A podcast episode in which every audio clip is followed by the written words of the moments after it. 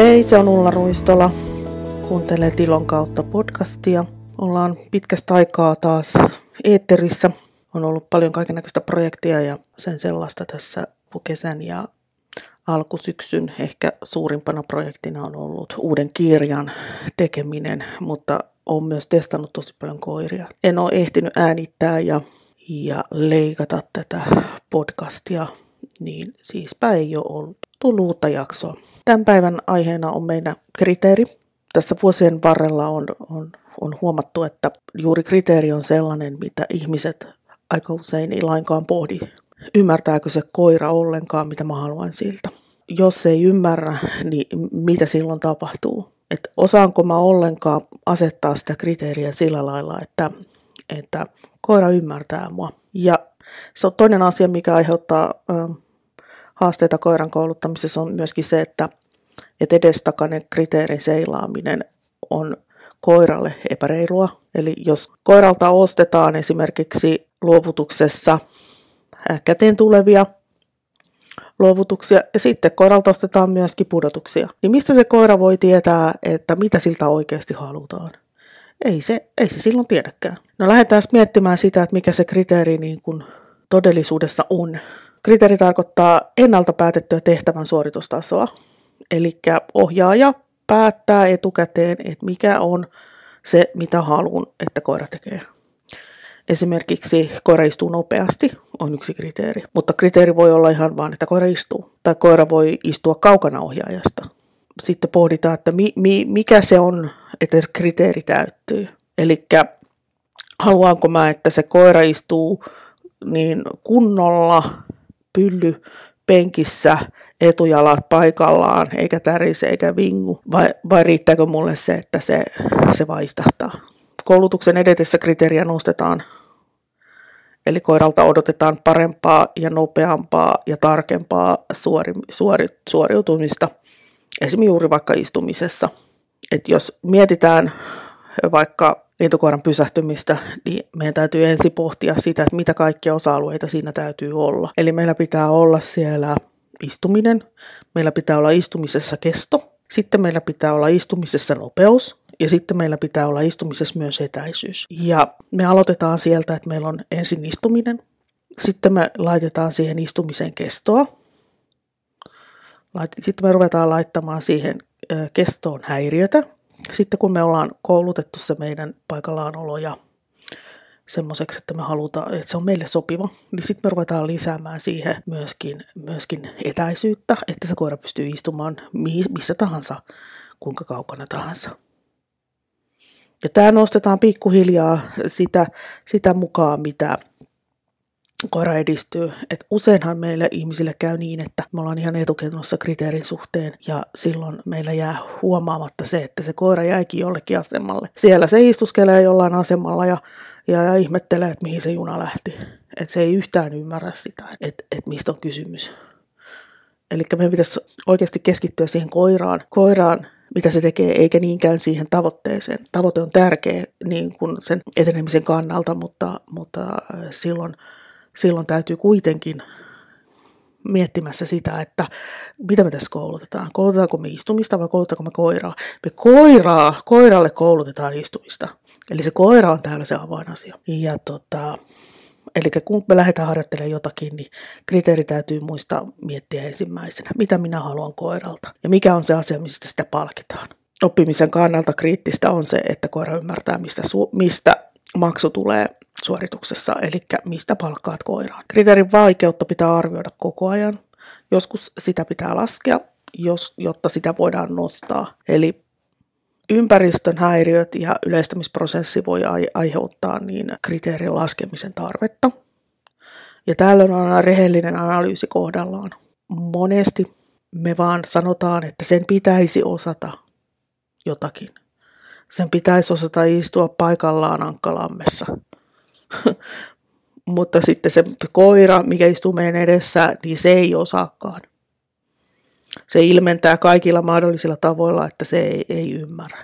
Ja mitä nämä mahdolliset tavat on? Tässä, tässä kohtaa tota, tulee nämä sijaiskäytökset. joiden ymmärtäminen on koiran koulutuksen kannalta tosi tärkeää ja se on myöskin semmoinen eettinen asia, mikä pitää mieltää.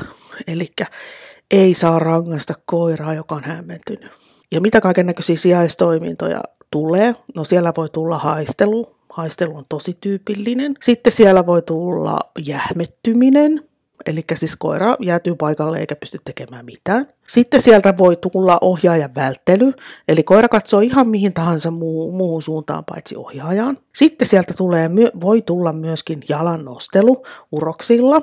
Tämä on semmoinen asia, mitä näkee lintukoiran koulutuksessa tosi usein rankaistavan. Eli koira lähtee nostamaan jalkaa ja ohjaaja sinkasee sinne rankasemaan koiraa. Jos jalan nosto johtuu siitä, että koira on hämmentynyt, niin silloin rangaistaan hämmentynyttä koiraa. Ja mikä on eettisesti arveluttavampaa? Aika moni asia ei ole. Eli ei rankasta niitä kuseskelevia koiria, vaan pohditaan siinä, että onko tilanteessa joku semmoinen asia, mikä saa sen koiran käyttäytymään niin. Sitten sijaistoiminto voi myöskin olla se, että koira häipyy paikalta. Koira ahdistuu niin paljon, että se ei pysty enää olemaan siellä. Sitten se sanoo vaan, että moro ja häipyy. Tämä voi olla sijaistoiminto. Sitten sijaistoiminto voi olla myöskin ihan juokseminen. Esimerkiksi mun omassa rodussa on, on vilkaita koiria ja, ja, ja kun ne hämmentyy ja sieltä tulee paine ja konflikti, niin se paine lähtee purkautumaan niin, että ne, ne lähtee hössöttää juoksee ympyrää ja kaiken näköistä jännittävää siellä tapahtuu. Se voi olla sijaistoiminto. Sitten sijaistoiminto voi olla myöskin se, että, että me vaan ruvetaan hössöttää kaiken näköistä. On niitä sijaistoimintoja muitakin, mutta nämä on ne, mitä, mitä usein näkee koirilla. Ja sitten jos mietitään niin semmoistakin asiaa, että, että koira vaikka mennään jonnekin paikkaan ja leikitään, että meillä on noutaja ja sitten meillä on kriteerinä se, että koira seuraa nätisti tuossa puhkeen vieressä, eikä hössötä sinne sun tänne ja vedä, vedä sinne etenemissuuntaan. Mutta sitten meillä käykin niin, että se koira ei osaa olla siinä se ei pysy paikallaan. Silloin meidän pitäisi ymmärtää se, että meillä juurikin sillä hetkellä, siinä tilanteessa, siinä ympäristössä ja siinä häiriössä, niin kriteeri on liian korkealla. Ei lähdetä satuttamaan sitä koiraa repimällä sitä taluttimesta ja tempomalla sitä ja murisemalla sitä, vaan sitten me lähdetään laskemaan kriteeriä, lähdetään palkkaamaan tiuhempaa niin, että me saadaan se koira pysymään siinä kohtaa, missä me halutaan. Voi olla, että tarvii jopa imuttaa se koira sinne paikalle. Mutta että keskitytään siihen, mitä me halutaan, ei siihen, mitä me ei haluta. Eli me halutaan koira, joka kulkee nätisti äh, sivulla seuraten, niin siihen keskitytään. Ja tehdään kaikki keinot, kaikki positiiviset keinot, palkitsemisen keinot mitä meillä on, niin siihen, että me saadaan se koira kulkemaan nätisti. Voi olla, että me joudutaan myöskin tekemään niin sanottu negatiivinen rankaisu, eli että jos koira haluaa vaikka mennä rantaan ja se ei pysykään siinä seuraamisessa, niin viedään koira pois rannasta. Sitten kun se alkaa palautua siihen oikeaan paikkaan, niin lähdetään uudelleen kulkemaan rantaan. Ja kun se pysyy siinä, niin se pääsee rantaan ja se saa palkaksi esimerkiksi noudon sieltä vedestä. Mutta jos ei se pysykään siinä, niin viedään taas pois rannasta. Kun modernisti koulutetaan koiria, niin pitää ymmärtää, että, että kun meillä on palkkio ja sitten meillä on palkkion poisto. Kriteeri, jos koira ei yllä kriteeriin, niin siltä voidaan poistaa siis palkkio. Sille ei anneta sitä. Tai se viedään pois tilanteesta. Se pannaan kiinni tai, tai semmoinen helppo, helppo tapa poistaa palkka on, on, on justiinsa, että pistää takaisin karkin taskuun tai pistää damin takaisin liiviin. Otetaan dami pois koiralta, joka rynnii noutoon. Pistetään koira autoon. Eli poistetaan koiralta se, mitä se eniten juurikin sillä hetkellä haluaa. Koska jos meillä ei ole palkkion poistoa, niin me ei voida kommunikoida sille koiralle, että, että no niin, nyt tämä ei onnistunut sun juttus. Operantisesti koulutetut koirat, ne tavoittelee palkkiota ja niille palkkion poisto on iso rankaisu. Eli hyvin nopeasti sieltä rupeaa tulee oikein suuntaista toimintaa, kunhan meillä on kriteeri vaan oikein. Koirat y- ymmärtää sitten sen, että, että palkka tulee just tästä, että kun mä istun näin nopeasti. Eikö palkkion poisto ole epäreilua? Ei. Epä, epäreilu kriteeri, epäselvä kriteeri on epäreilumpaa. Kun me lähdetään tekemään niitä harjoituksia meidän koirien kanssa, niin meillä pitäisi olla jonkinnäköinen koulutussuunnitelma. Eli tämä tarkoittaa nimenomaan sitä, että, että ollaan etukäteen vähintäänkin aamukahvilla mietitty, että mitä me tehdään ja mitä me tarvitaan siihen meidän, meidän koulutukseen.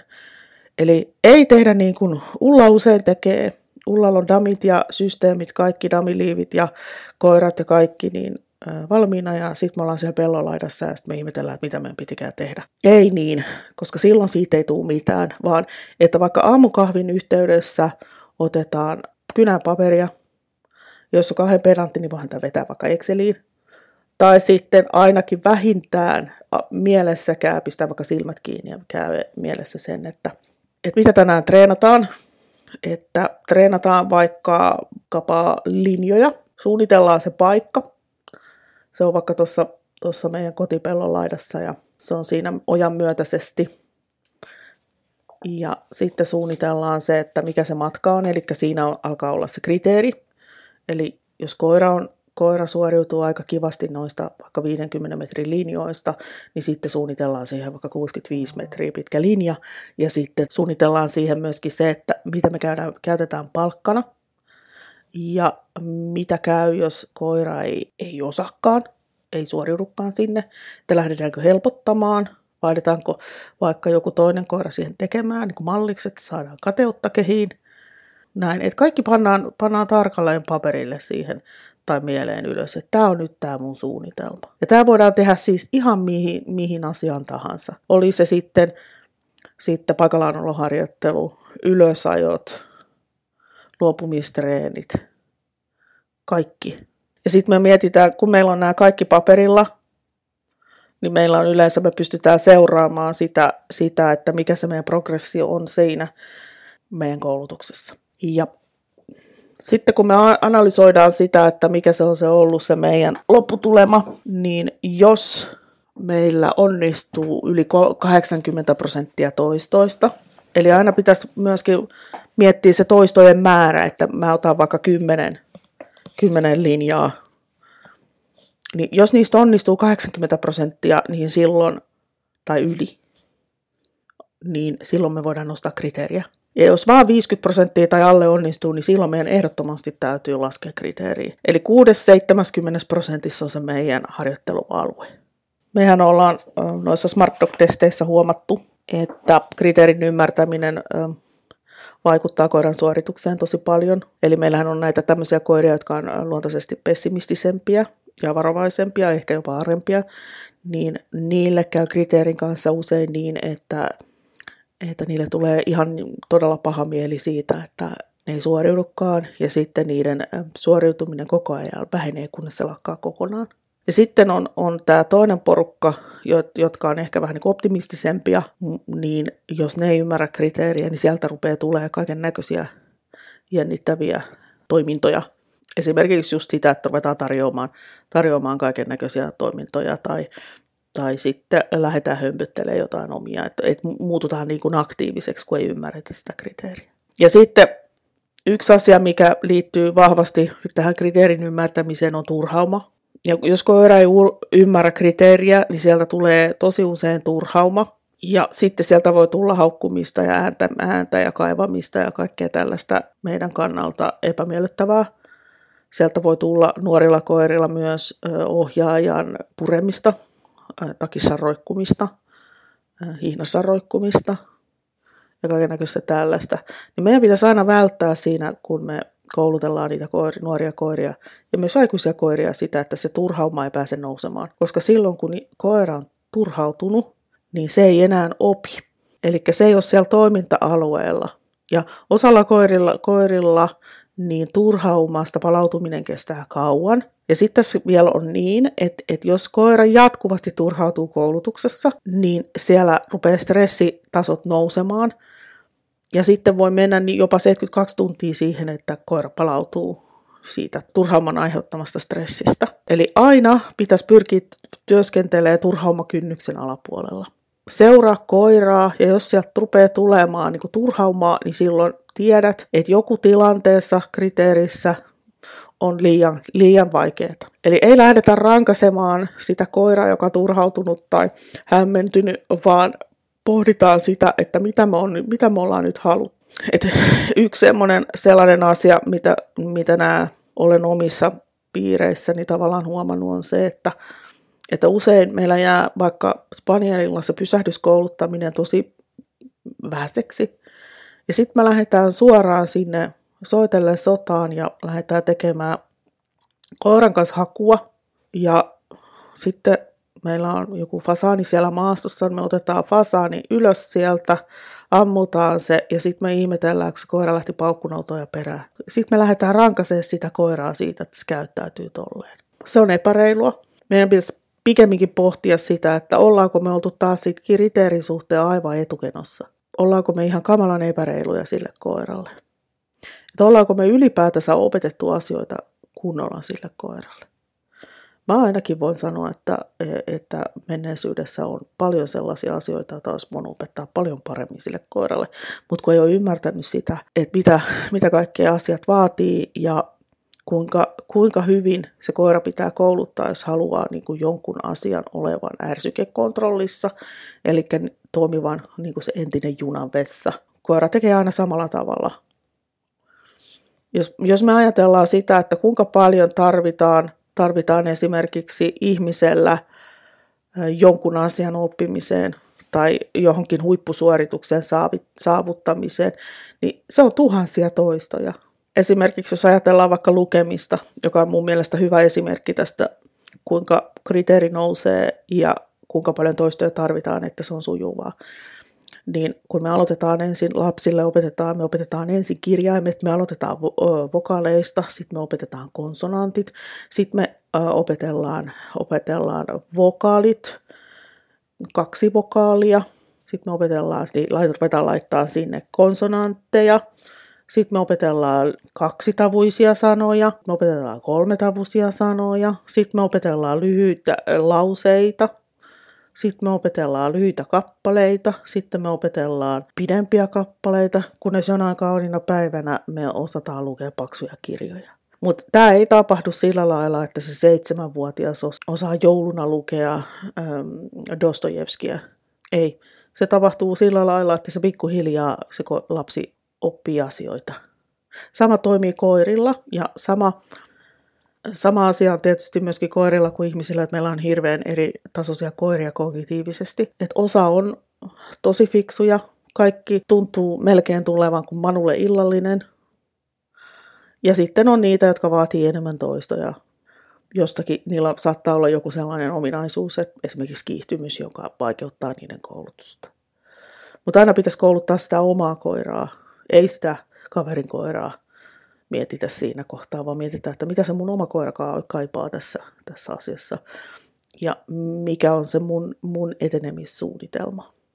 Tässä on nyt nämä mun ajatukset tästä, tästä kriteeristä.